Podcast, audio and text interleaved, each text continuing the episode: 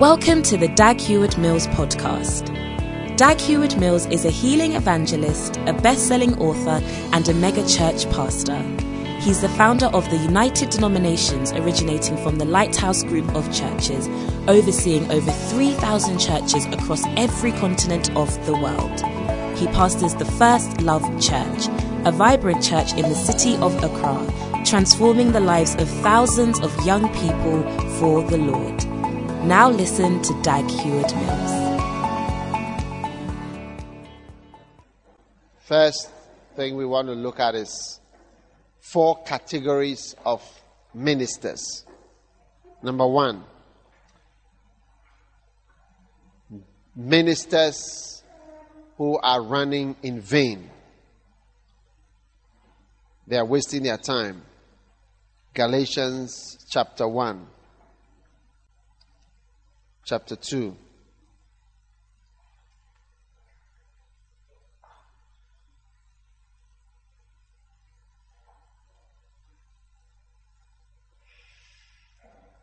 How many of us want to be in the ministry? If you don't, I think you should go home.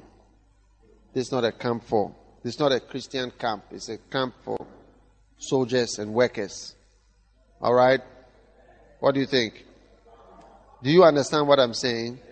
It's not a camp for just Christianity, the nice things of Christianity. It's a camp for people who want to work, who want to fight, who want to do something in the ministry. Do you understand me? Yeah. Right. Galatians chapter 2. And then also, the aim of the camp is to make you into ministers, pastors. Okay? Yeah. So if you don't really have that aim, I suggest that you go back, and when we have a break, just go as if you are going to buy some oranges and then just continue walking. Okay? Do you understand? I don't want us to have any kind of ambiguous idea or understanding about why we are here. Amen. Amen. We are here for the work of the ministry, to seriously work for God. Right? We are not here to learn about, everything is true, everything is good in the Bible, but we are not here for that kind of thing. We are here for working and sacrificing, dying for God, choosing poverty instead of riches, choosing to die rather than to live, so that you may gain your life. If you don't have faith, you shouldn't be here, because the things that are here are things that you can only flow with believing. You have to believe things. Do you understand? Without believing, you can't be here. In fact, you shouldn't be here. You will not enjoy what I'm saying. I'll sound like a madman to you. Do you understand? Because it's only believing that can make you follow such things. Do you understand? Yeah. And I don't want you to feel unhappy. As a Christian, I'm not here to make people unhappy. I'm here to make you happy. So I know that these things are not compatible with people who are just trying to be Christians. We are going further than just being Christians. Amen. Amen. That is why I don't preach on Sunday mornings in most places. Even when I go to visit the branches, I'm actually going there to encourage the people that I have sent to those places. So that's actually why I'm going more for the pastor than for the church. So when I go there and I find a message that can work on Sunday morning. Are you with me? Yeah. Because we have Sunday morning.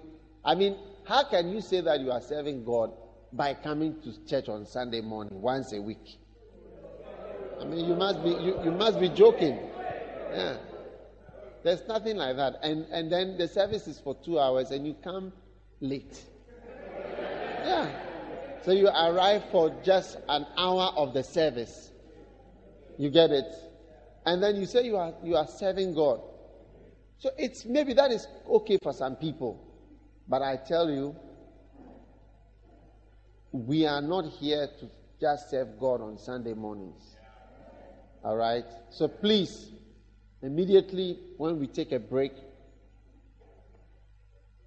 yourself and then the people who are like you, you find your way to the main gate and then you go. Are you understanding? No, I'm not joking. No. I'm not joking, because when I preach, you may think, but later you say I'm against education. Or I'm against masters.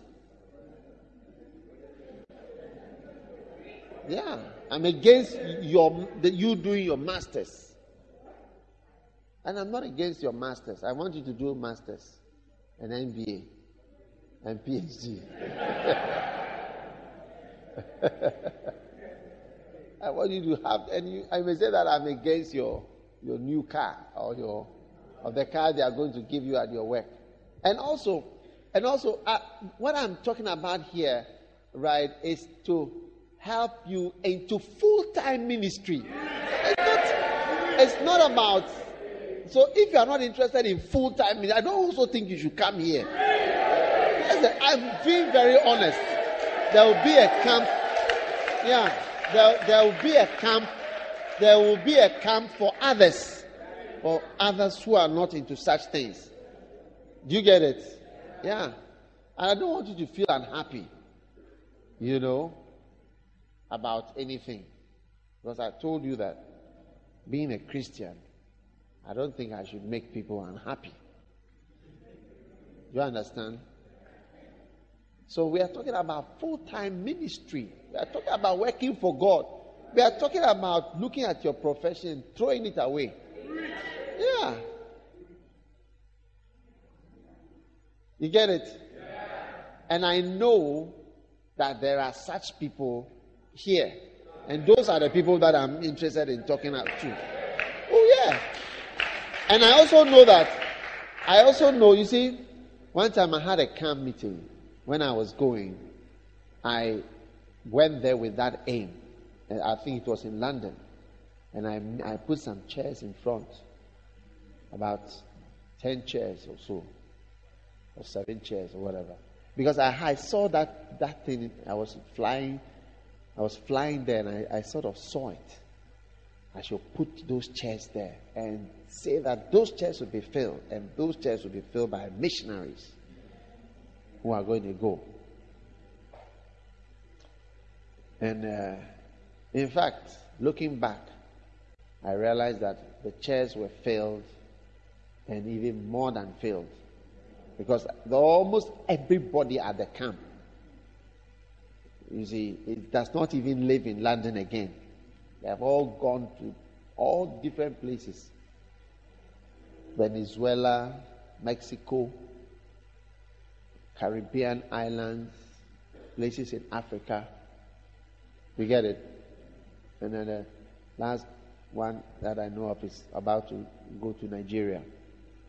So, if you are here for education and prosperity, honestly, you have missed your way here. You are lost. I said you are lost. It's not a camp for such things. Because I can help you very much with those things. If you want that help, I can give you some of the best guidance, career guidance. And your career will be excellent. Because I have some experience in career guidance that many of you don't know about. But that is not the topic here. Uh-huh. Do you understand? That is not a topic. Yes. If I want to talk about career, that's why I say that I can help. And not only can I help you with the career guidance, but I can help you with connections. Yeah. To really get a good job. It's true. I won't lie to you. Because I know people. So when we put on the television, we see our mates on TV in positions. Yeah. It's true. We see our mates, our classmates. I mean, sometimes my wife will mention the name, and she will mention his nickname when she sees him on television. As the minister of this or that or that. Our mates are there now. You see. So that's what I'm saying, that I can give you these two things: career guidance, and then number two, connections. But that is not a topic here. And then I can meet you for the career guidance later, maybe on Sunday or another day. But here is for fundamental, radical ministry. Amen. Do you understand? Yeah. For fundamentalism and then radicalism. Yeah. And if you don't want it, you shouldn't be here. Honestly. Are you listening? Yeah. Because by the time I finish, you may say that I'm against your education. Because one time, one of the students told me that I'm against masters. How do you tell me that I'm against masters? You shouldn't have come. You shouldn't have come for the camp. So after you tell me that I'm against master's degree.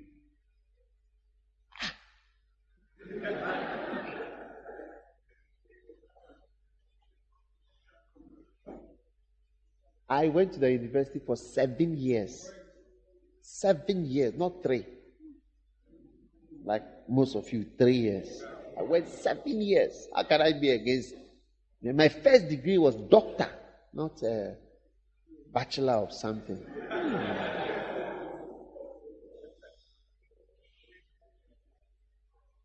You get it? I'm not against education. I could have also done biology or biochemistry or anything that is 3 years. But I did 7 years. How can I be against education? I'm not against education. So there's a time and a place for everything. And I'm not against your good jobs. All right? Just turn off the phone, somebody's phone. I'm not against your good jobs. Rather, I want to have you to have a good job. I really want you to prosper. Because there are two groups. Those of us who are going to work for God, and those of you who are going to work for Pharaoh. And then you will support us with your money. You work in the secular world and bring money to pay us to work for God. Do you understand? These are the two groups. So that's why I want you to do your master's, PhD, and so that you earn more. And then you bring the tithes to the storehouse.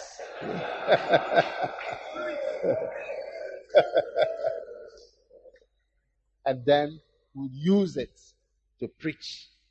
These are the two groups. So if you are supposed to go and earn money and bring your tithes to the storehouse, and then I'm diverting you to come and die for God and whatever, then we are confusing the issues. There are different lines. Do you see? Do you get it? Zechariah 13.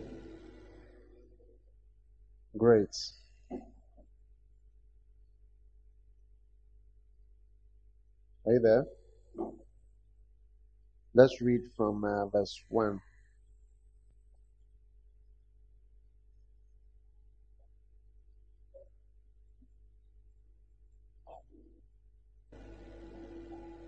In that day, there shall be a fountain open to the house of David and to the inhabitants of the Jerusalem for sin and uncleanness. All right? And it shall come to pass in that day that the Lord of hosts, I will cut off the names of the idols, and they shall no more be remembered. And I will also cause the prophets and the unclean spirits to pass out of the land. And it shall come to pass that when they shall yet prophesy, verse 3, that his father and mother that begat him shall say unto him, Thou shalt not live, for thou speakest lies in the name of the Lord. And his father and his mother that begat him shall thrust him through when he prophesieth. Do you understand? Because a time is going to come when people who are not prophets and who are not ministers, when they are saying that their prophecies, even their own fathers and mothers will say, you are lying, you are not a prophet. You get it? Because not everybody is a prophet. Are you there? Yeah. And so it shall come to pass, verse 4, in that day the prophet shall be ashamed, every one of his vision, when he hath prophesied. Neither shall they wear a rough garment to deceive. You see, wearing the clothes of a prophet, as though you are a prophet. Verse 5. But he shall say, I am no prophet. I am a plowman. For man taught me to keep cattle from my youth. Are you there? And he will say, I am not a prophet. I am a tailor of the ground. For a man sold me as a slave in my youth. All right?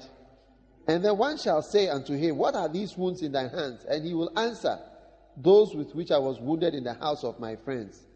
Awake, O sword, against my shepherd. Amen. And smite the shepherd. All right? So, ladies and gentlemen, a time is going to come where if you are a plowman, you say, I am a plowman. Amen. Amen. And if you are a shepherd, you say, I am a shepherd. Or I'm a prophet. But not that people who are plowmen and tillers of ground will say, I am a pastor. Because I have come to see that, look, not everybody is supposed to do this work. Not everybody is called to it.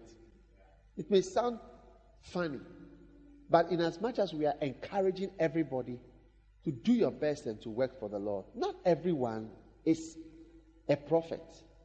Or not everyone is called to such things. Because if you are not called to it, by the time you pass through the test, you see that, you know, you will be insulting people who have helped you to come into the ministry. Because you realize that you are not supposed to come. Amen. Amen. Are you there? Yeah. Okay. So, it is this very reason for which we are having this camp, so that you really understand some of the things we are going through. So go back to Galatians.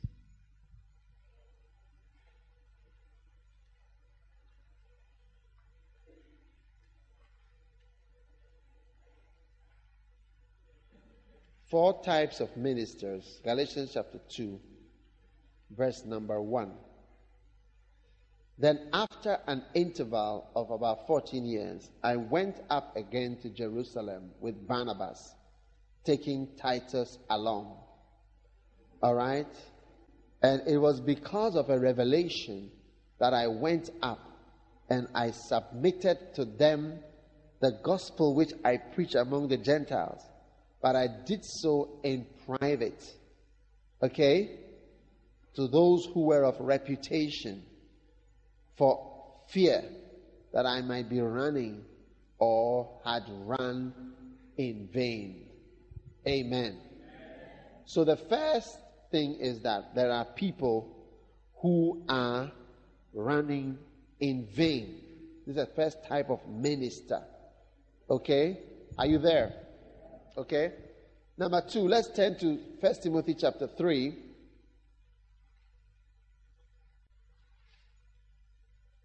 And verse 1, it says, It is a trustworthy saying, if any man aspires to the office of an overseer, it is a fine work that he desires to do. A bishop then must be above reproach, the husband of one wife, temperate, prudent, respectable, hospitable, able to teach, not addicted to wine or pugnacious. All right? But gentle, peaceable, free from the love of money. Amen. Are you there? Verse 4. But he must be one who does what? Manages his own household well, keeping his children under control with all dignity. But if a man does not know how to manage his own household, how will he take care of the church of God? All right? Then he says what? And not a novice, lest being lifted up with pride, he fall into the condemnation of the devil.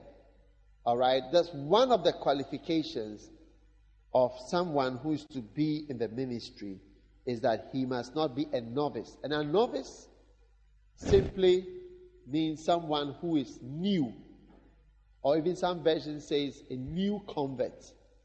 All right? So you're not supposed to be somebody who is new in the system. And you must not be a beginner and a starter, right? And that, in other words, a novice is also someone who is without experience. That is a novice, somebody who is not experienced. Another one is that is somebody who is not tested. Do you see? Another one is somebody who has not suffered. Do you see? And another one is someone who has not been through much. You get it? This is a novice. It's new. Okay? So it's someone without experience. It's someone who has not been tested. Is that not so? I once met a man on a plane who was building a ship. He said he was a shipbuilder. Built huge ships. And so I asked him a bit about how they build ships. And he told me about how they were building, how he had come to Asia to build ships for the people in Asia and Korea. And he told me that, I asked him, so how do you know the ship will float? How do you know that it will work? He said, we test it. I said, where do you test it? And he mentioned some part of the sea and so on. They go to test a huge ship that is about 100 meters long, that can carry hundreds and hundreds of containers, right? And he said, we take it out to test it. You get it? Because it may be built and everything with the engine and all that, but it has to be tested. And a novice is someone who has not been tested. It's nice and everything, but it's not been tested. He has not suffered. Do you get it? He has not been through much. I was once watching an Air France aeroplane, and they were doing a test of the plane, right? They were testing. I think it was a new plane, because all the new planes are tested. And somebody has to test it. And the plane took off from here. And I think they even took some few people to join them to test the plane. Like that, it took off like this. And instead of going up like this, it went like this. Then when it was here, it continued to go straight like that. Straight, and there was a forest. Yeah, big forest in front. And it just went like at the same level above the ground. It took off about maybe 10 meters above the ground, and it stayed like that and went straight into the forest. Exploded and crashed there. So aeroplanes also have to be tested. You get it? Are you there? Yeah. Ships have to be tested. And you also have to be tested. Otherwise, you are a novice. And many times you are allowed, you go through things so that you can be removed from the category of being a novice. Because once you are a novice, you are not qualified for ministry. You understand? So many times, what you think you are doing as the work of God is actually passing through things to remove that thing about you which makes you a novice. And that's what many people don't know, that many things are just experiences and experience to remove the delusions that are in and with a novice. Because once you are inexperienced, you are not good for ministry. All right? How many understand what I'm talking about? Because there's a lot of things that can be attractive about God's work, about the ministry. Are you there? Yeah. You may think, wow, how easy it is. Bishop just stands there and he just talks to us. Everybody listens to him. You get it? Then he's invited to South Africa. I'm going to South Africa this weekend. And that's the 4th time that I'm going this year. I've been invited by yet another church to come and minister. Yeah. So I'm going on Friday and I'm coming on Sunday. I'm going to preach just on Sunday. They invited me to come to preach on Sunday morning. Yeah. And if buying a ticket for me puts me in a better class just to come to their church on Sunday morning to preach and to come back. So he said, whoa, man, this is the future. This is my future.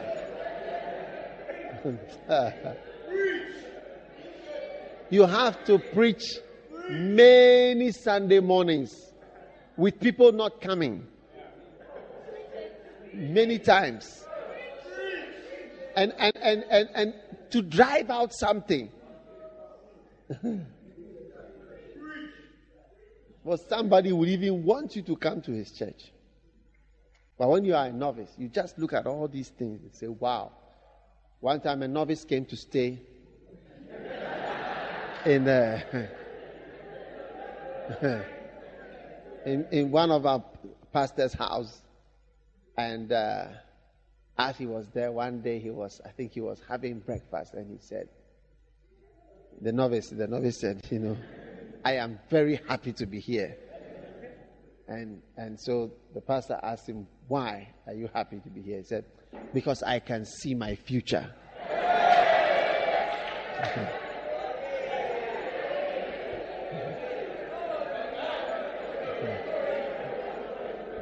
I can see how I'm going to be. I can see what my future is by being here. You see? And you can always sense the novice when he's talking. You get it? You realize that they don't have a certain experience. And that is why I encourage you and I say, look, because of what you are going to pass through, you know, you must really want it. It's not something that it's not something that you should be coerced into. Or maybe they said, Aloe's camp. So you just came. And they're not knowing that a thing was another thing altogether. But you must want it because of what is coming. You must desire it. You get it? Are you there? Yeah. It's like marriage. One of the reasons why you must love the person you are going to marry. You must really like the person. Not just averagely. You must love the person and like the person. It's an important foundation for the future. Because of what is coming.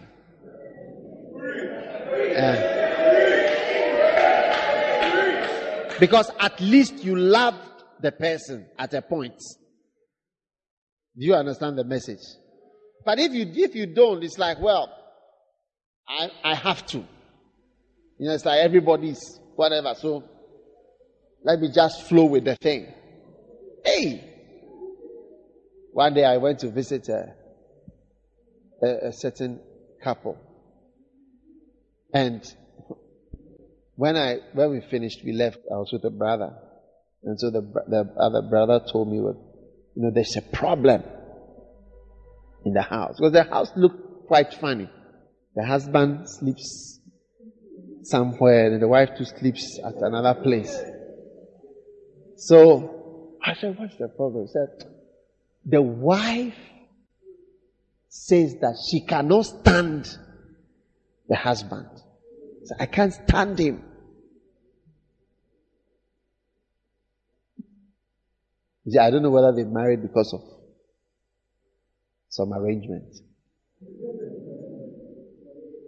So much so that if she has to sleep with her husband, she has to be drunk first. She has to drink and be drunk so that she doesn't know what is happening, because she cannot stand the person. Giving.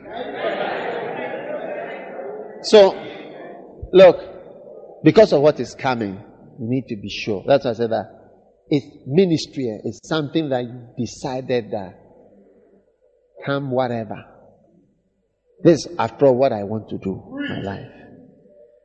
This is what I believe in. That's why I'm doing it. Not somebody who has deceived me into going. If tomorrow you come and tell me that I could have been earning this if I had taken my job at Standard Chartered, or if I had done my national service, I would have done this, that. That's why I didn't want you to camp for the camp. Because you come and tell me that one day. You get it? Yeah. I want you to be. It's ministry, and those of us who are in it, we really like it. It's our treasure. It's the highest privilege for me to work for God. I can't. For me to be saved is such a great thing. But then to take it further, that I should be a servant of God. I don't know what else to do. I mean, I don't know what else I can be given. There's nothing else that can be given to me. When I pray, I don't pray for money. I don't pray for cars. I don't pray for houses. I don't pray for any of those things. To be pleasing to God, if I can be, is the greatest. Yeah.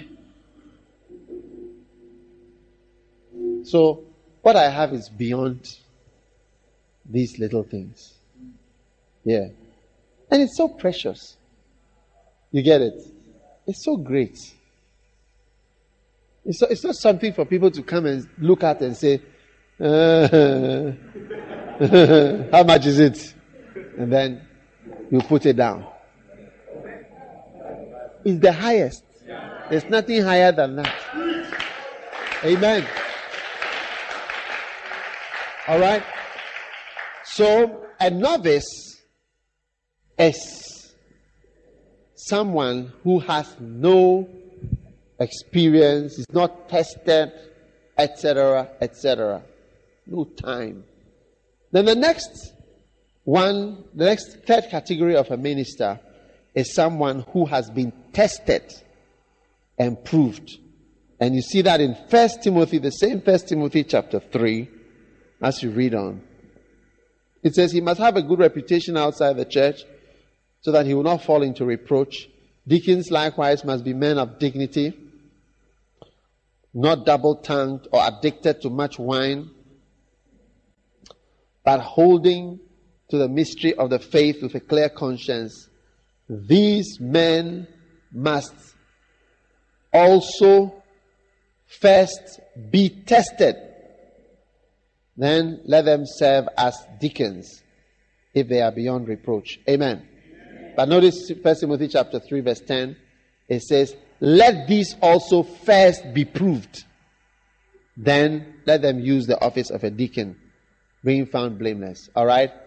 So you have the third group who have been tested or proved. People who have been proved. All right? Many times when I send our mission, they've not been proved. You get it? They've not been proved. Certain things have not been tested. And that is why some people don't survive on the mission field.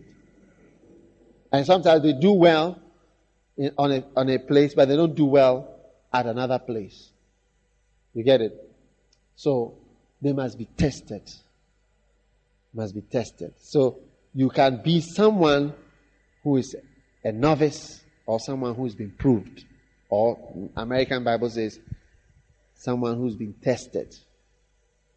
Right? And the first one is someone who is doing useless things. What is it's not even does not even count.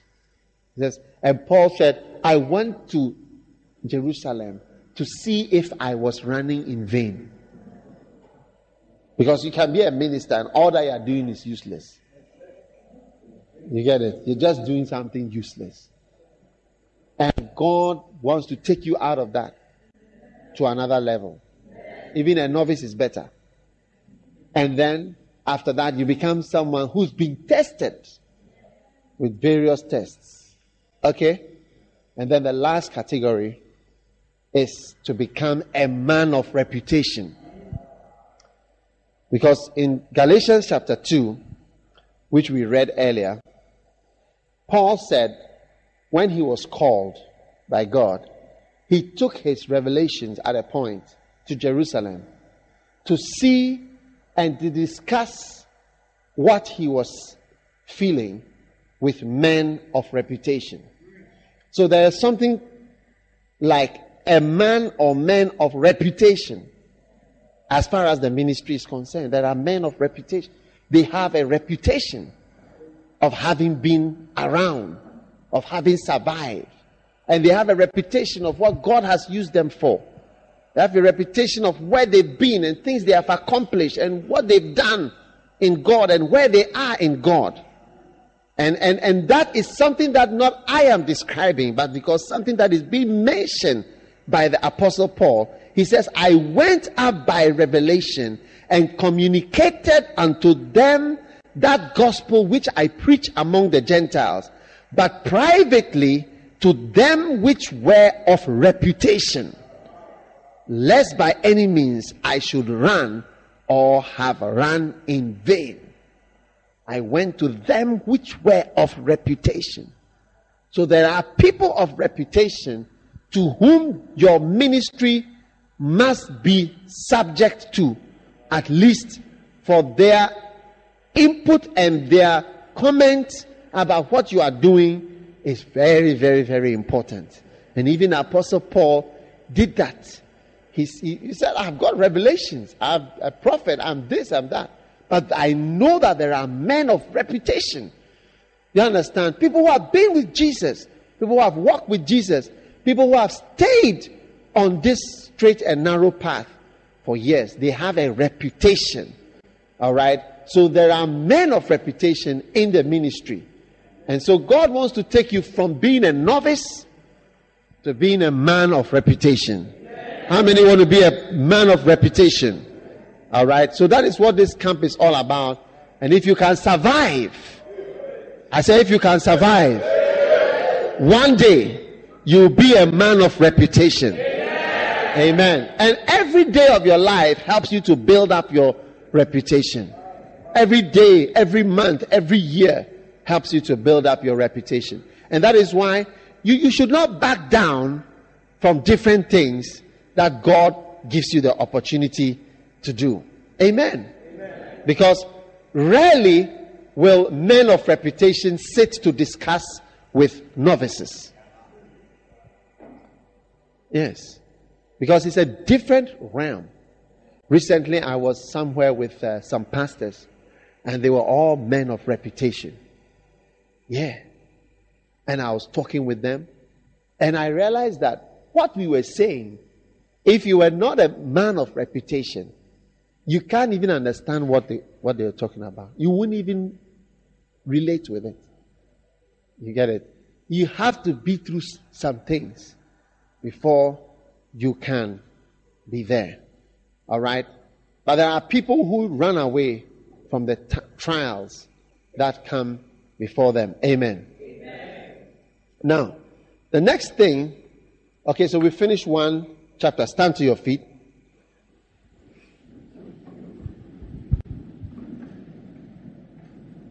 Lift your hand and ask God to make you a man of reputation.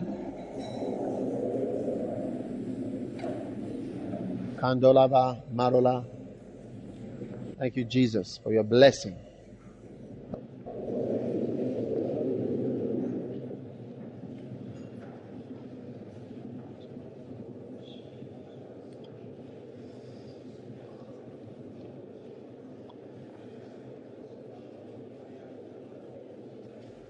Father, thank you for your blessing in Jesus' name. Amen. Sit down. James chapter 1 verse 2.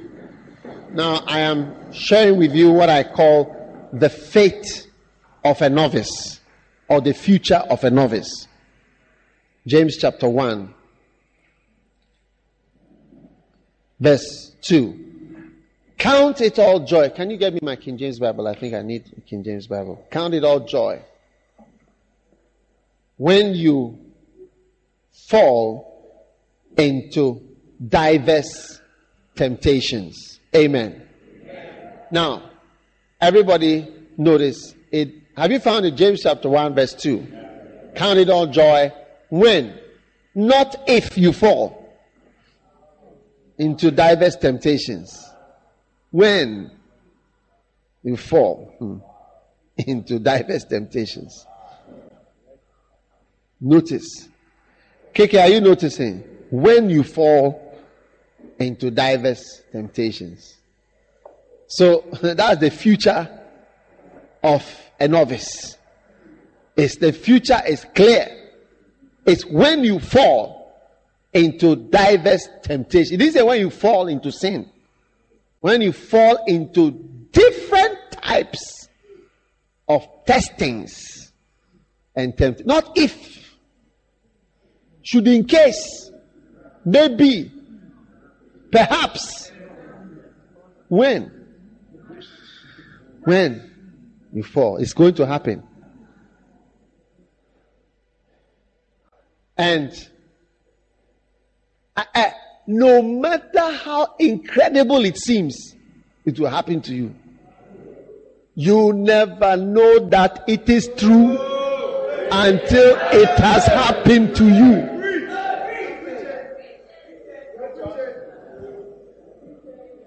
All right?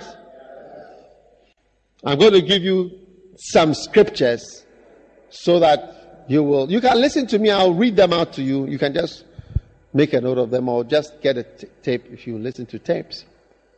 All right? It says, yea, all that will live godly in Christ Jesus shall suffer persecution.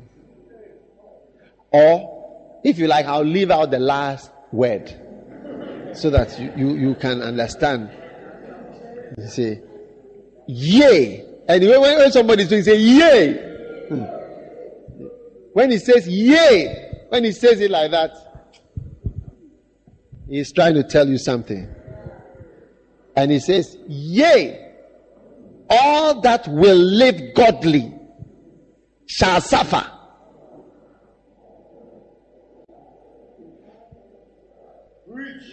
But when you look at a man of God preaching, like if you look at me, I don't look like somebody who suffers.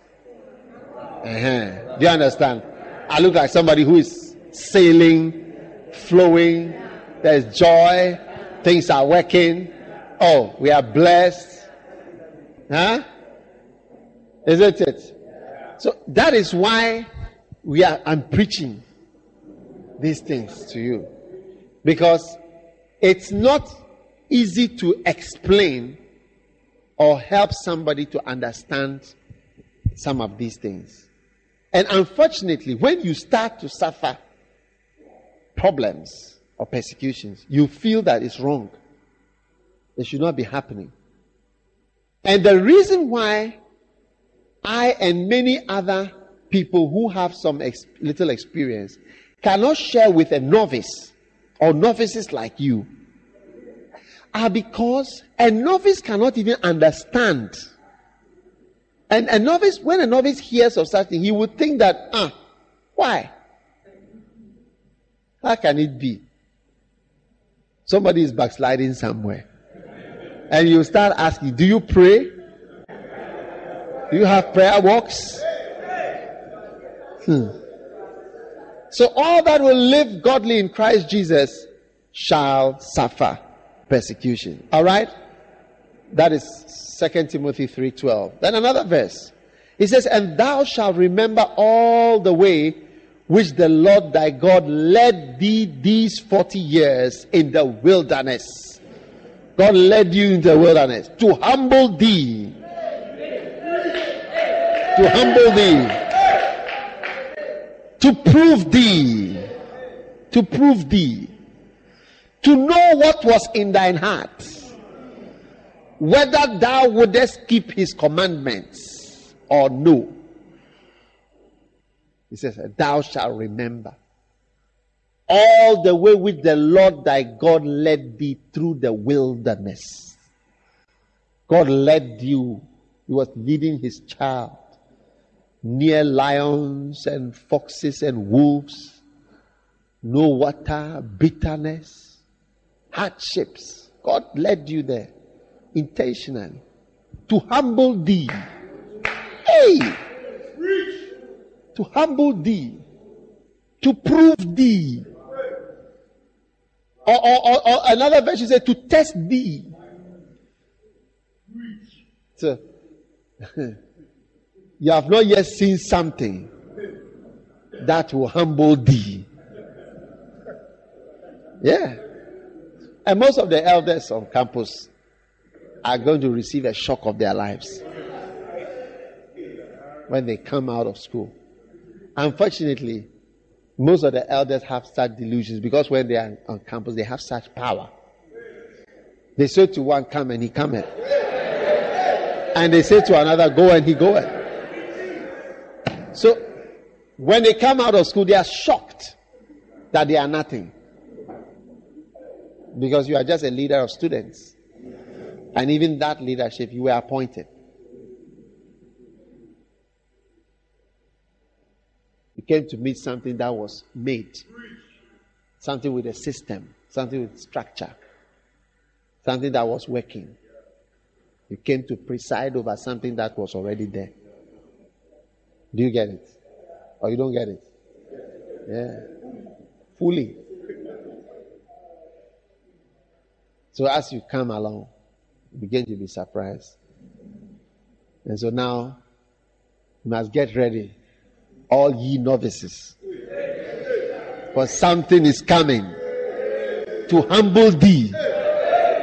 Oh yeah. To humble thee. To prove thee, to know what was in thine heart. Even God cannot know what is in your heart till he passes you through some things. Then what is in your heart will come out. All your shoutings and your amens and all that, we will now see what is inside.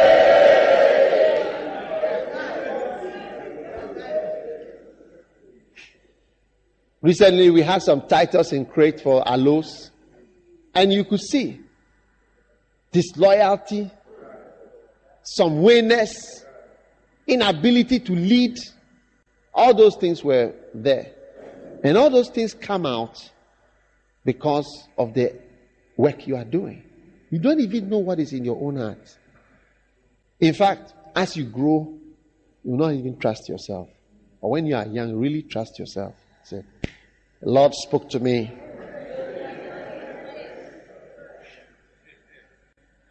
I remember one novice. He was going to get married. He said, I don't see why I shouldn't get married. I have a beloved. I have a church on campus. I have a car. He was mentioning some things. And these are the qualifications. He said, I don't see why not. I'm ready for life. But you see, you need to decide which way you are going to go and go through. Because it's better to be humble than to be proud. Better. Anything that humbles you is better. Yeah. It's better to be humble than to be proud. You get it? Wow, so it's good. Anything that tests you is good. Because when you are tested, you are headed for promotion. Untested, you cannot go. Yeah. You see some people, when you're sending them to some foreign country, wow. When you send them to some village, when you send them, they can never find a house to rent. Whenever they come, say, there's no place there. They say, go and find a place and rent. They always come and say, there's no house there. Yeah. You see some novices, you employ them. Then you begin to see. They may smile and be nice and everything. You employ them and you start to work with them. They cannot come to work early. They cannot be corrected. When you correct them, then they make a face. A face comes. Because somebody tells them, you cannot behave like this. You cannot squeeze your face talking to people. You cannot dress this way. You have to change your dressing. And then the face comes. And the anger comes. Why is this person talking to me like that? You see, small one. And yourself is coming. He says, to know what was in thine heart. When I say yourself comes, I mean your heart. What is inside is now coming out. That's yourself. Yourself is coming out. Yeah. So, you'll be surprised. So, the Lord. That's Deuteronomy 8 verse 2. Another one. It says, thou shalt not hearken unto the words of that prophet or dreamer of dreams. The Lord your God proveth you to know whether you love the Lord your God with all your heart and with all your soul. Deuteronomy 13:3. It says, for the Lord your God proveth you. Wow. I say he proveth you to know whether you love the Lord or God with all your heart and with all your soul. Amen. Amen. You know, one of the things that the devil says about us. One of the things he says about us is that we only serve God because he blesses us. It is his song. His song is that these people, they don't really love you, God. They love money. And they love your blessings and the nice things that they see. But they don't really love you. And so, God is often forced to allow you to be tested to see whether that thing is true or not. And sometimes the liar seems to be proved to be telling the truth. Are we going to make the liar tell the truth? When he comes and says, that's what he said about Job. And he said, this man is only serving you. You have made a hedge around him.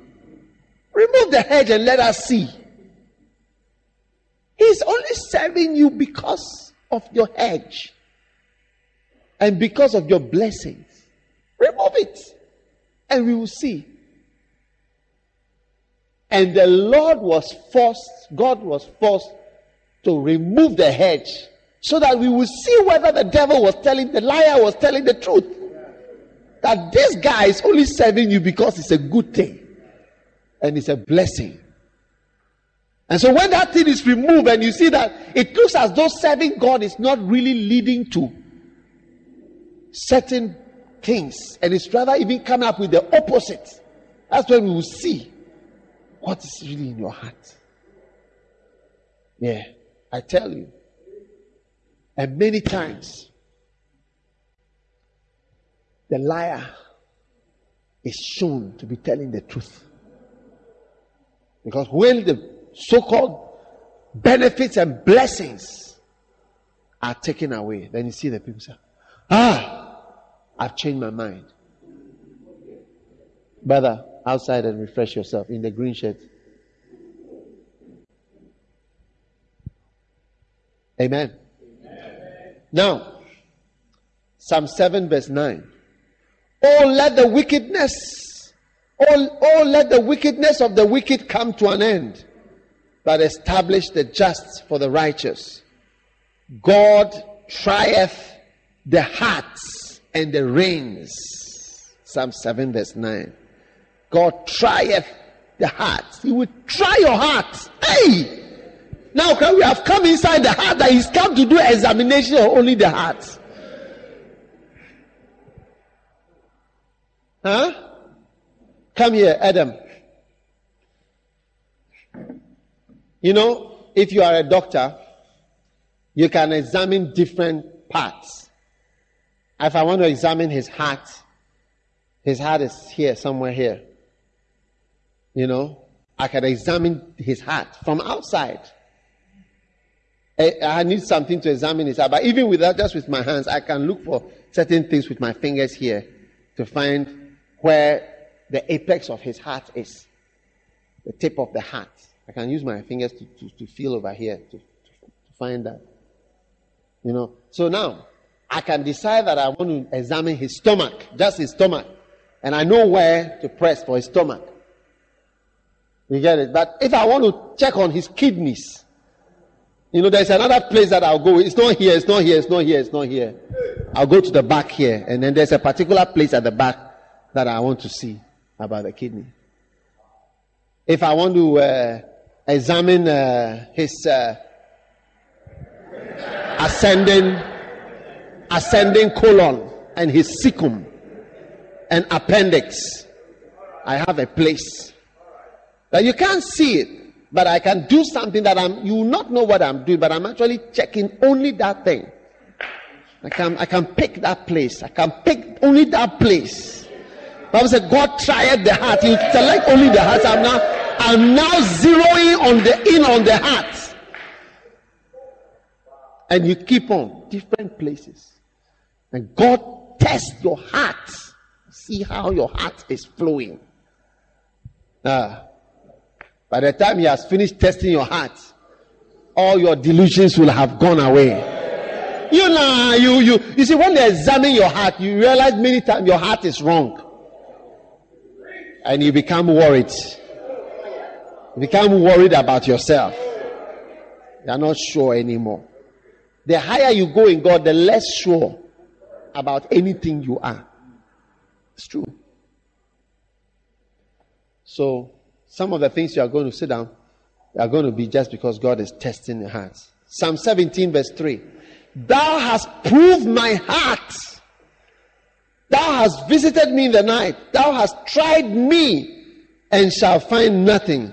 I am purposed that my mouth shall not transgress. Psalm 17 verse 3. God is testing you. Amen. Amen. Then, I'm just talking about the fate or the future of a novice. The fate or the future of a novice is multiple testings. I mean, it's determined. It says, count it all joy when, not if you fall. When you fall. Are you there? All right. Beloved, think it not strange concerning the fiery trial which is to try you, as though some strange thing had happened unto you. First Peter 4 verse 12. It said, don't think strange. As though some strange thing is happening. Nothing strange is happening. That's how it is. Amen. That is how it is. Some of our missionaries out there on the field, they are novices. So they think it's strange what they're experiencing. Some of them experience financial difficulties, marital problems, different things. They find it so strange. It's because you are a novice. That's how it is. He said, don't think it's strange. But because you are a novice, when something is happening, so, what is this happening? Oh, no. That's not how it looks like. You are a novice. It's very difficult. It's very, very difficult to serve God. Very difficult to be in the ministry. And I prefer to tell you that than to tell you how easy it is and what a blessing it is. So that if you are coming, you really come with your mind and your heart made up. I've got my mind made up. Hallelujah. Amen. Therefore, Matthew 7:24, verse 24 to 27, it said, therefore, whoso heareth these sayings of mine and doeth them, I will liken him unto a wise man, which built his house upon a rock. And the rain descended. Everybody say, the rain descended. Hey, a time is going to come when the rain will descend. Are you ready? Even though you are wise, even though you are very wise, and your wisdom has brought you to serve God, and has brought you to serve God in the ministry, even though you are so, you have such foresight to see eternity, the rain is going to descend. Yeah, expect it. Then it says, and then the floods came. Notice the word floods.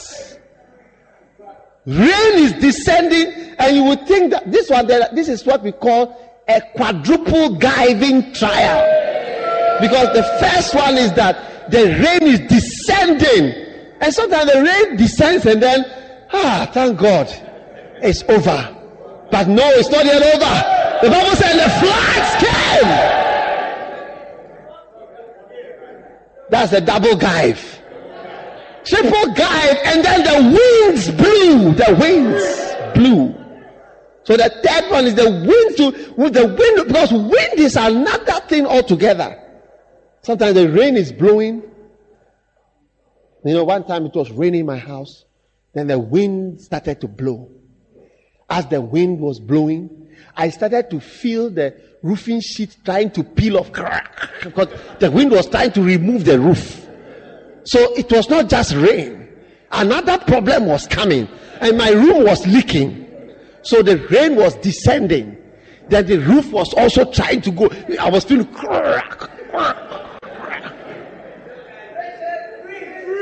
but there were no floods, because my house is on a slight, on a slope. So the floods didn't come, so I escaped the floods. Are you there? Yeah. And then the next one, and beat upon the house. Beatings of the house. Even though you are so wise, what's your name, wise man? Huh? Ishmael. As wise as you may be, the winds will beat your house. And then you know whether you are a novice or not. Hallelujah. Amen. And it fell not, for it was founded upon a rock. And everyone that heareth these sayings of mine and doeth them not shall be likened unto a foolish man, which built his house upon the sand. The same four tests, and the rain descended. Number one, the floods came. Number two, the winds blew. Number three, and then beat upon the house. Number four, and it fell, and great was the fall of it. Another of them says that winds blew vehemently.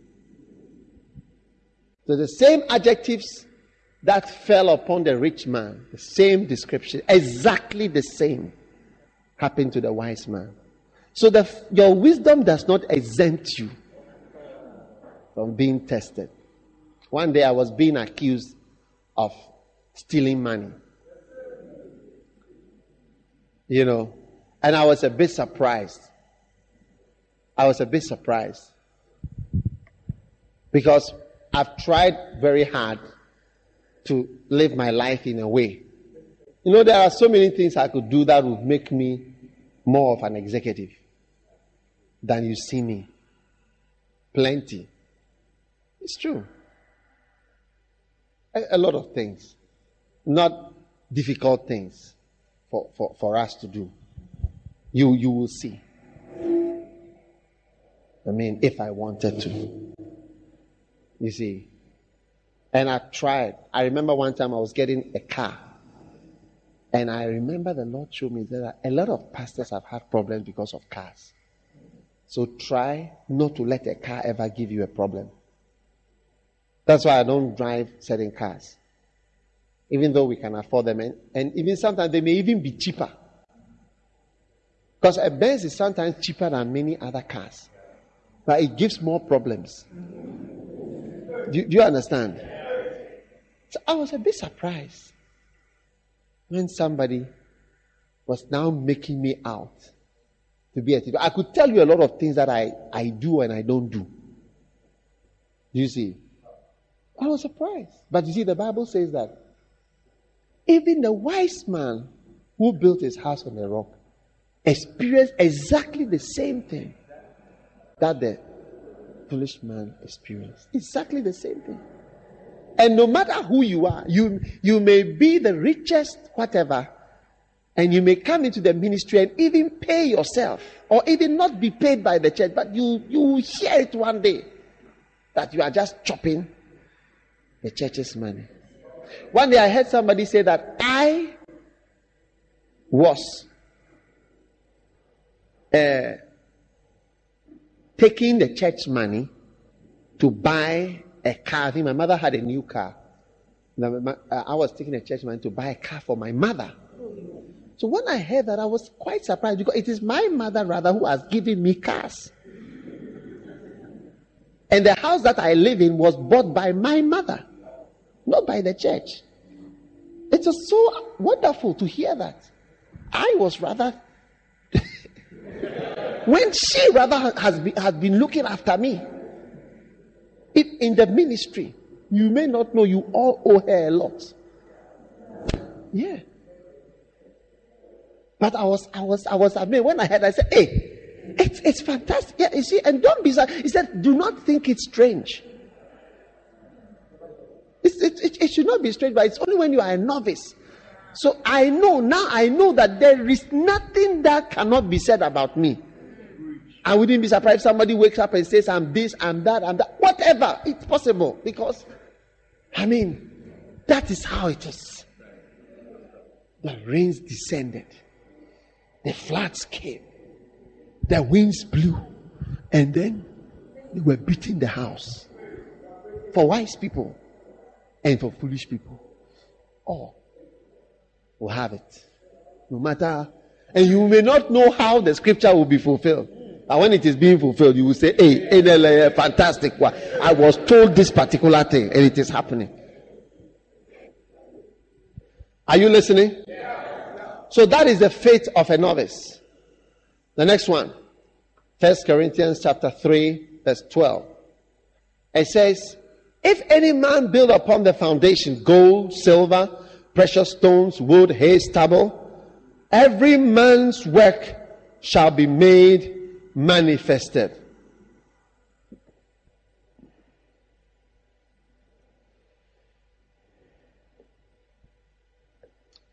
Because it shall be revealed by fire.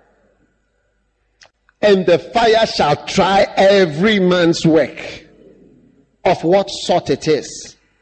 If any man's work abide, which he hath built thereupon, he shall receive a reward. If any man's work shall be burned, he shall suffer loss, but he himself shall be saved, yet so as by fire. Everybody's going to be tested by fire. Amen. Amen. Are you there? Yes. Are you listening? Yes. So God is going to test everybody with and by fire. So expect it. But it's worth it. When I look back at a medical school, I did so many exams. No, I really suffered in the medical school. We have all kinds of wicked exams. Huh? Hey! Oral exams, clinical exams, steeplechase, short case, long case, oh, MCQs, multiple choice, that if you haven't seen before, you cannot answer them. You never know where they get those questions from. Hey!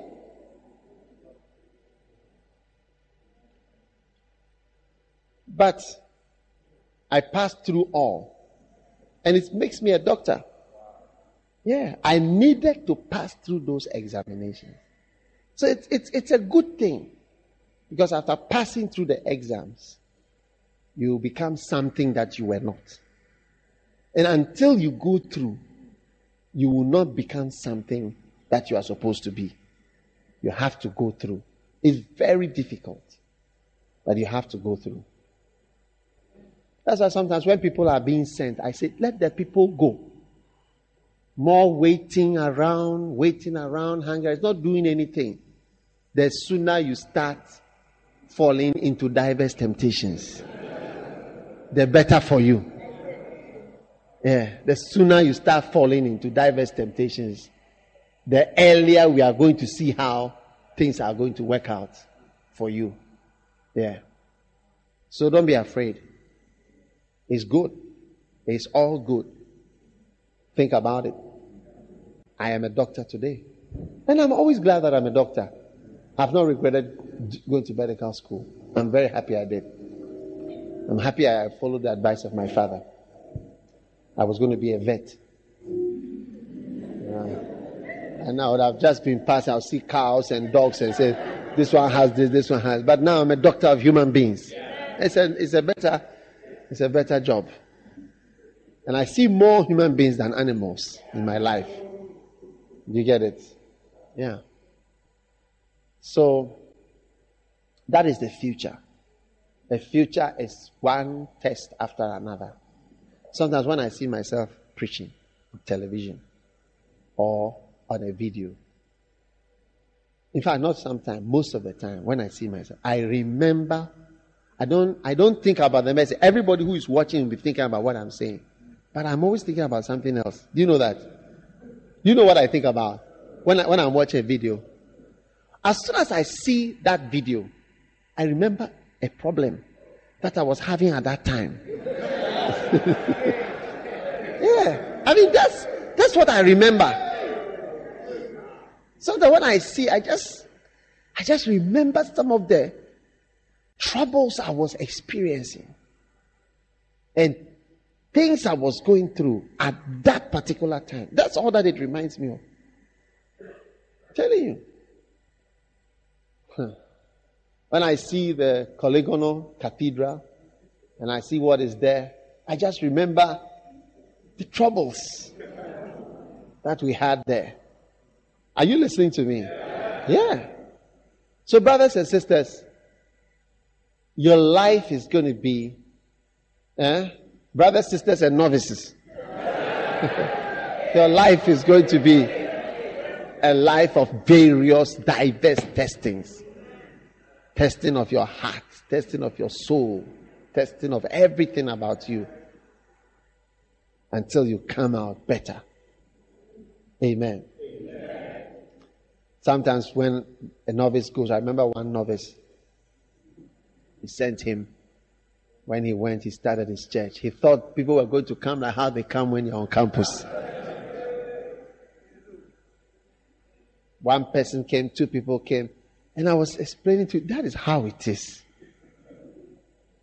But when you are a novice, you think that things are just going to work out. But God will help you.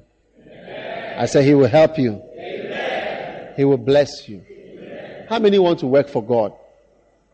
Look, let me tell you, every other job is inferior to the job of working for God. It's inferior. It's true. And It is interesting that those who have chosen the ministry, even in their own fields, you know, I was talking to Robert, who was an elder, and he was telling me, he said, you know, the amount of experience that he has in construction and engineering, none of his mates has anything like that. It's interesting that he who put aside the civil engineering has rather acquired so much experience, practical experience, that a normal civil engineer at his standard can never design such things. 20 years of experience. And big daddy, my architect, similarly, the same. It's wonderful. And even me, in certain things, I look and say that what I put aside, it is amazing that God has even given me something beyond sitting in the hospital to share paracetamol, chloroquine, augmentin, injection, IV fluids. My job is far higher, far superior. The people that have come to work in the ministry, they have been challenged. You see, being a pastor challenges. If you are dull, don't come to the ministry, because it's not a place for dull people. You see, you have to learn how to handle people. People are the most complicated things to ever handle. Like many of you here. You are novices, but when you see that word novice, you are dissociating yourself from that word.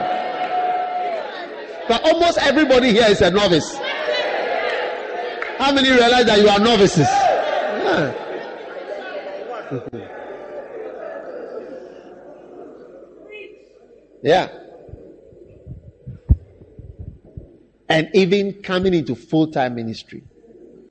I remember one pastor. He was a lay pastor. He was so busy working for the Lord as a lay pastor. He used to say to himself, what else can a person do for God other than how much I am doing as a lay pastor? But when he came into full-time ministry, he said to me, it is amazing. I am so busy, I cannot know what I am doing even. He said, there is a gap between lay ministry and full-time ministry that you can never even see. One day, he came to me. At that time, he was one of the lay hinnies. Do you know lay hinnie? Lay manche.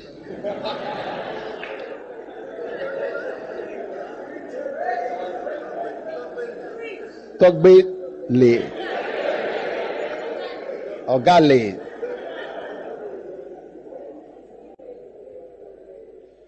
And I was preaching about the anointing. And he came to me and said, Bishop, I want this anointing. I want this anointing.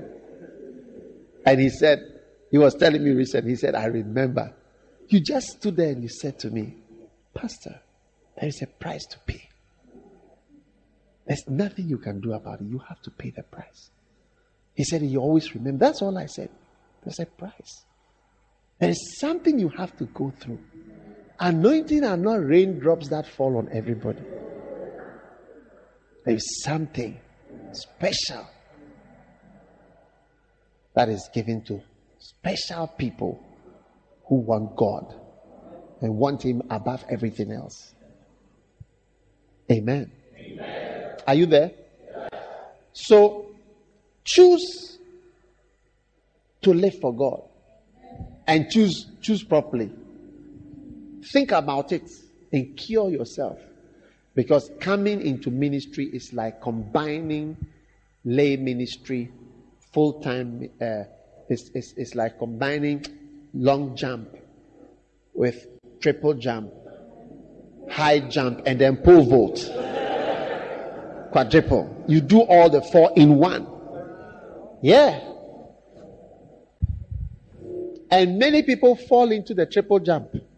When they get to, they don't even get to the high jump or the pole vault. Think about it. One time somebody came and said, I want to work in ministry. And that's why it's good to start young, because as soon as you stay a little, it's very difficult to come. So the person came for interview. I want to work in the ministry. So, okay, come, apply. When the person came and applied and sat there, the people who were giving the panel said, how much do you earn? And then the person mentioned the amount. So and so millions. Then we said, can you be poor? He said, oh yeah. You see, I think people think we are joking. Can you be poor? They think we are joking. So they mentioned the amount. Said, don't think of anything beyond this that you will get.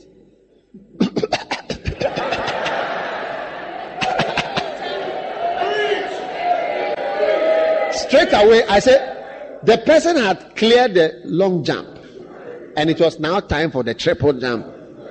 Before they could even take the second, the legs got mixed up and then inside the sand. So we didn't even get to the pole vault. Yeah. You see, Jesus Christ, he never lowered the standard for anybody. He said, if any man want to come unto me, any man, this is how you jump. He didn't look at Randy and say, okay, Randy, quickly come over. Then go back up. When he sees a poor person, say, if any man want to come unto me. Unless this. And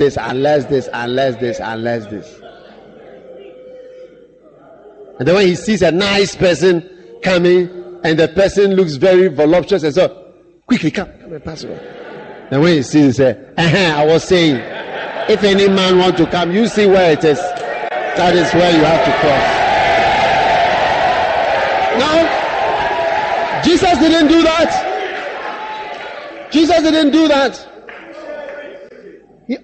He maintained it. When the rich man came, the rich man said, what must I do?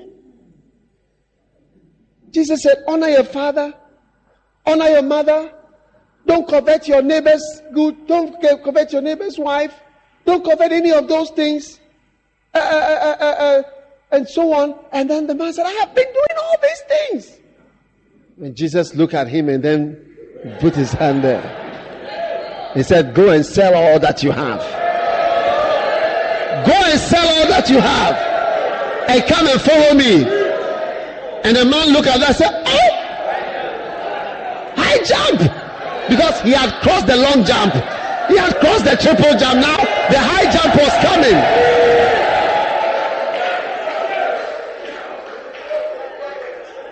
And he was looking at it. Will he not lower it? No, lower it. No, it's here. If any man want to come after me, let him take up his cross and follow me. Yeah. He didn't lower the standard for the rich man. Even though he could have called Peter and told Peter, Peter, see me in chambers, please. You remember last week I told you about the 12 apostles that I've appointed. You see, there are times we need to make modifications. And I've decided that we should have about 13 apostles.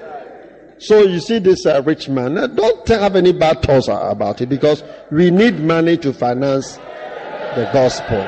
And without money, we cannot do much. So I've decided that this man. It will be the 13th. And after all, because one of you may die at any time, and then he can replace.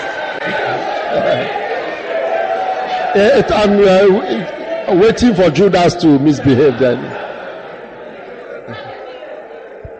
No?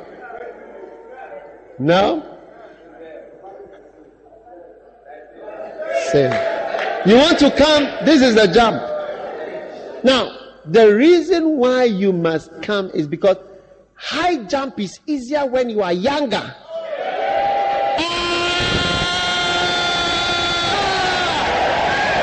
I said it is easier when you are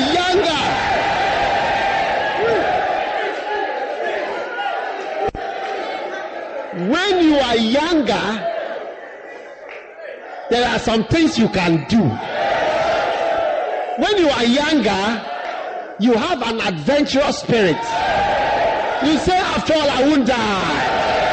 After all, what will happen to me? After all, these people are there. Me too, I can be there.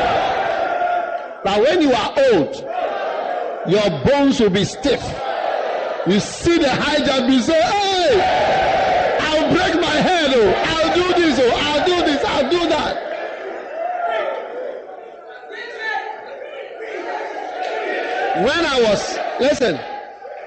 When I was younger, I didn't think about a lot of things. You see these things that go up, down, this, that, all those things. I didn't think about it. But one day, I traveled somewhere. I was with my children. And they said, Daddy, we want to go on this thing. I said, oh, no be anything, we go feed you. It will be anything we go feed you. So I went on, and then the thing took us, shaking us like this, moving. And as I was holding my child, I saw a hole in the place that you can come out. Such holes, I've not seen them before. But by the time the thing came down, even I became sick. And I said, no. From today, no more. All these adventures. One day I went to Kakum Park. Have you seen the Kakum Park? When you go and walk on there. I went to walk. First, I was walking on the thing. I said, oh, why? No be anything we go figure. So I was walking on the canopy. You see, and the way it starts on the hill, and the hill goes down. So when you go, you can't see that you are going somewhere. But we went the first one. And they said, you cannot return. The thing is that you cannot return. And as you are going, they said, do not swing the thing too much. And I was walking on the thing. Then I got to the place. And I looked back. I wanted to go back. Then I said, no, I have to go forward. And I went. Then, when I realized I was at the top of a very tall tree. And I said, what am I doing here? What am I doing here? I've passed this stage of adventures and risk, taking of risks, certain risks. I don't take it again. I said, I don't know what made me come here. I regretted. So these days, when I pass by Cape Coast Junction, I see the Kakumba. I say, oh, no, I cannot come there again. Because there are some things you do them at a certain age. You have bones that can move. Your spiritual bones will become hardened. You will still know the same truths, but you cannot jump. A time will come when they mention the amount, you say, yeah, but right now you have zero. So when they mention the amount, say, hey, but it's better than what I have today. That's it. But one day you may be there. I remember one guy, he was earning about 25 million a month. Yeah. And he said he wanted to come full time, to come and earn 2 million a month. And he came. When I look at his bones as he was jumping, I said, hey, are you sure you can jump?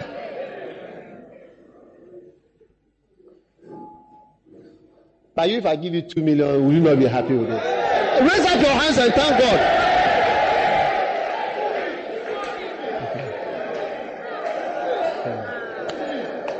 God. You lift up your hand and say, glory be to God in the highest.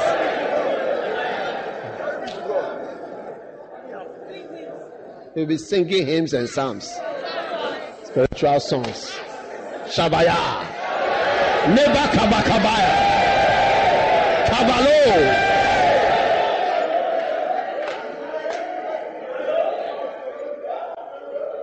When it reaches a certain place, there are things you can. And I didn't know. I thought everything everybody can do.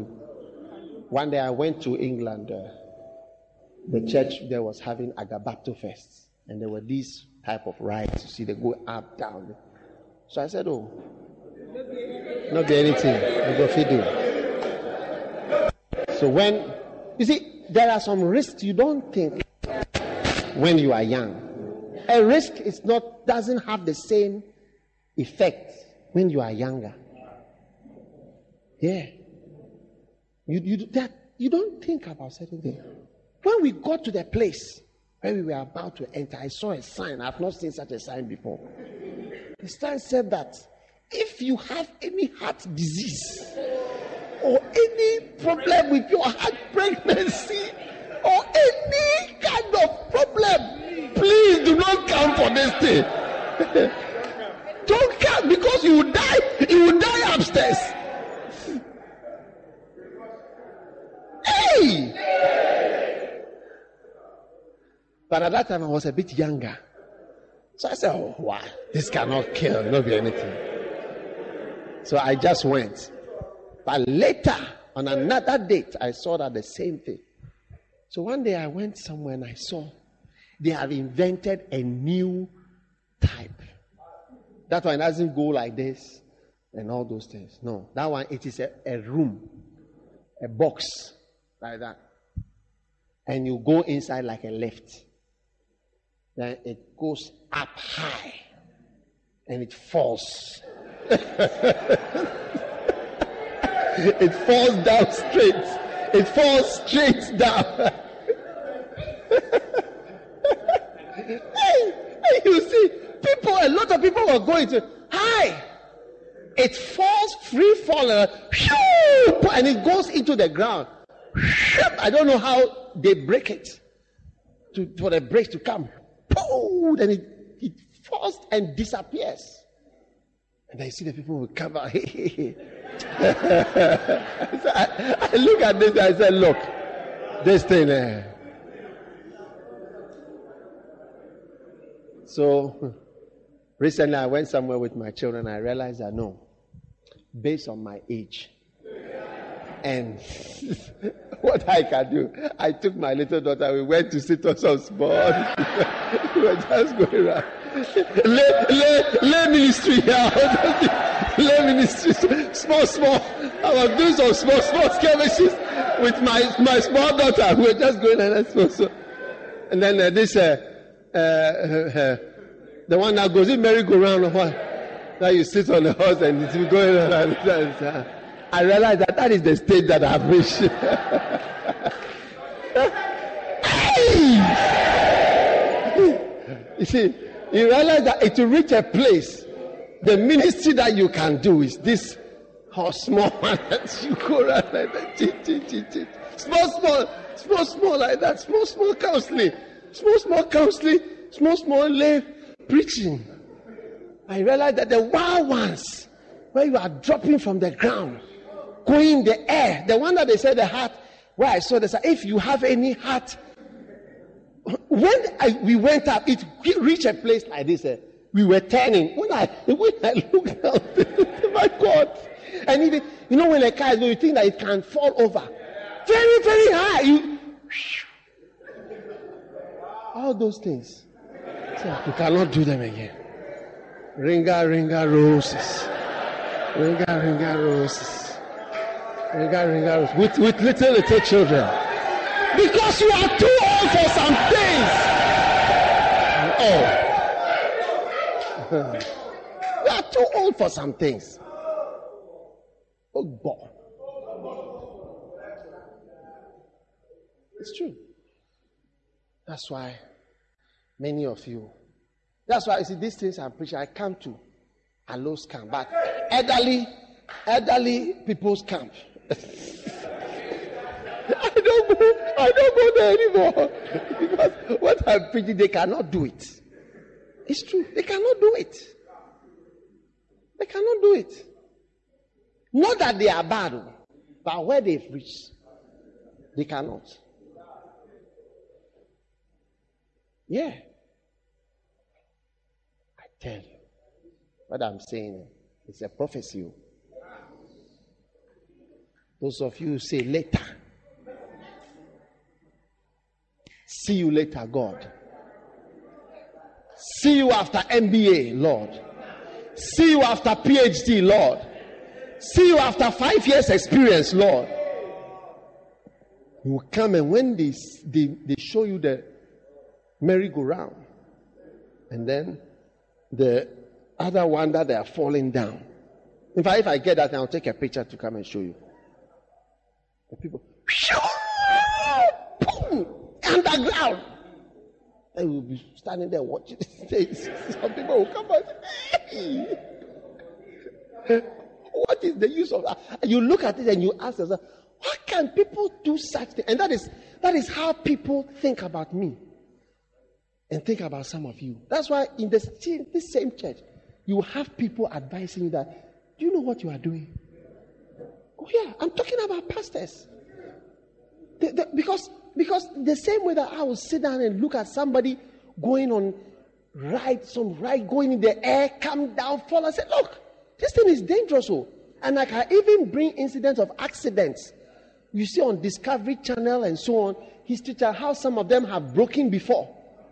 And you see examples of tragedies combined with your old age and your inclination towards merry-go-round and other things. You will discourage the people. Yeah, that is why you will meet people. They are not bad people at all. Take it from me. They are good, they are wise, they are experienced, but only that they have passed a certain stage of life and ministry. It's no more possible for them, no matter how they still love it. And so don't think it's strange when somebody comes and says, are you out of your mind? You are going to where? Nigeria? Why would you want to go to Nigeria? Because I'm going to send one of you more. You see, I'm just sending somebody who lives in England that I'm sending him to, not to Lagos. No, and I'm going now beyond. Going beyond other places. Other towns in the north and the east and other places,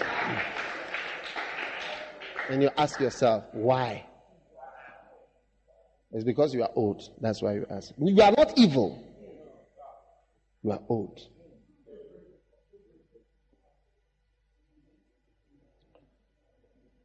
One time I went with my children, my boys and my little girls, and the boys, they are like this. They said they want to go on this thing. I said, I cannot go on. Something like that. So go. I am staying with my little baby here. I had one little one, and I'm going Ringa Ringa Roses. So I can show you a picture. I'm just going like this. I cannot do those things now. I'm not evil. I'm not evil. I've passed that stage. There is a stage for everything. You may not know there's a stage for everything. So when is the stage for you to live for God and to work for Him? Just flow. Yeah. It will not always be nice. So when you bluff people who want to marry you, a time will come you see that you've changed. You see that things are different. When it's time, it's time. And I want to say to you, it's your time. I said, it's your time. God will bless you as you flow with Him. Lift your hand and thank him right now.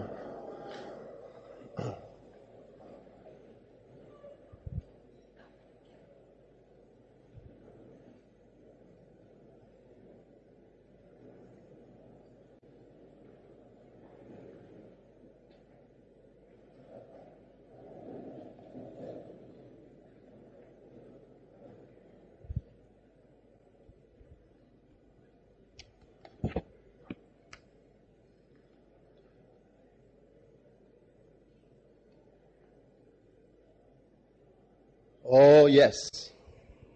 Father, we thank you. We praise you. We give you praise. We give you honor. We give you glory. In the name of Jesus. Thank you, Lord, for your blessing. Thank you, Jesus. Kajolinzo, Managanza, Milodomzo, Zemirido, Brolodindish, Mezegedela, Mezegedela, Bagazubelagadas.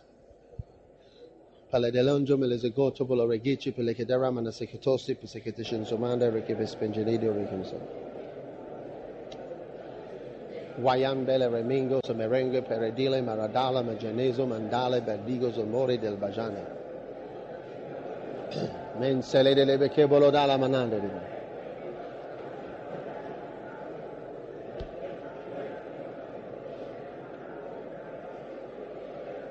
Oh yes.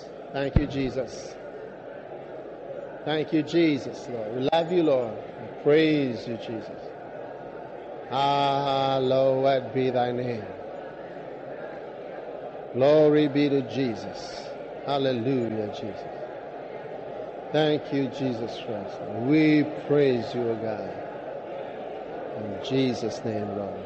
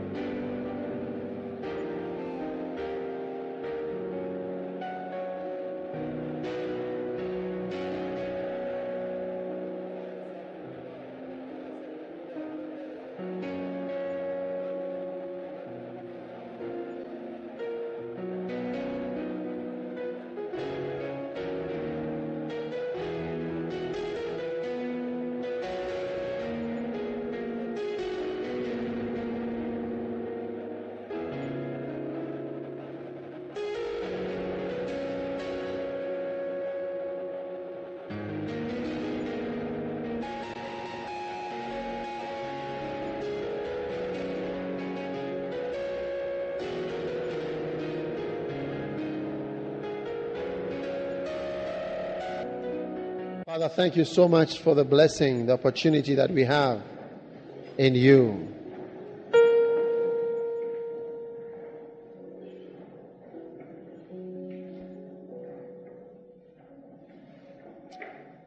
Thank you, Jesus, Lord. Thank you for your blessing.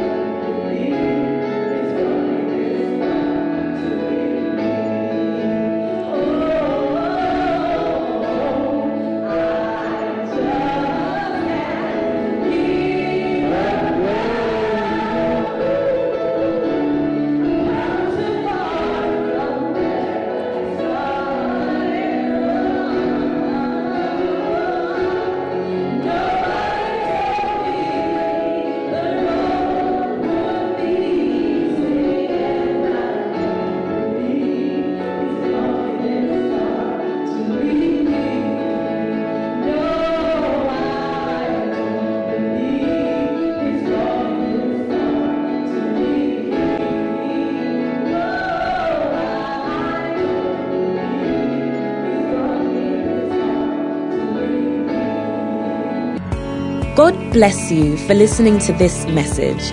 Visit daghewardmills.org today for more audio and video messages, information on upcoming events, and so much more. Make sure you subscribe to this podcast to receive new messages every week. And remember, God has not given you the spirit of fear, but of power and of love and of a sound mind.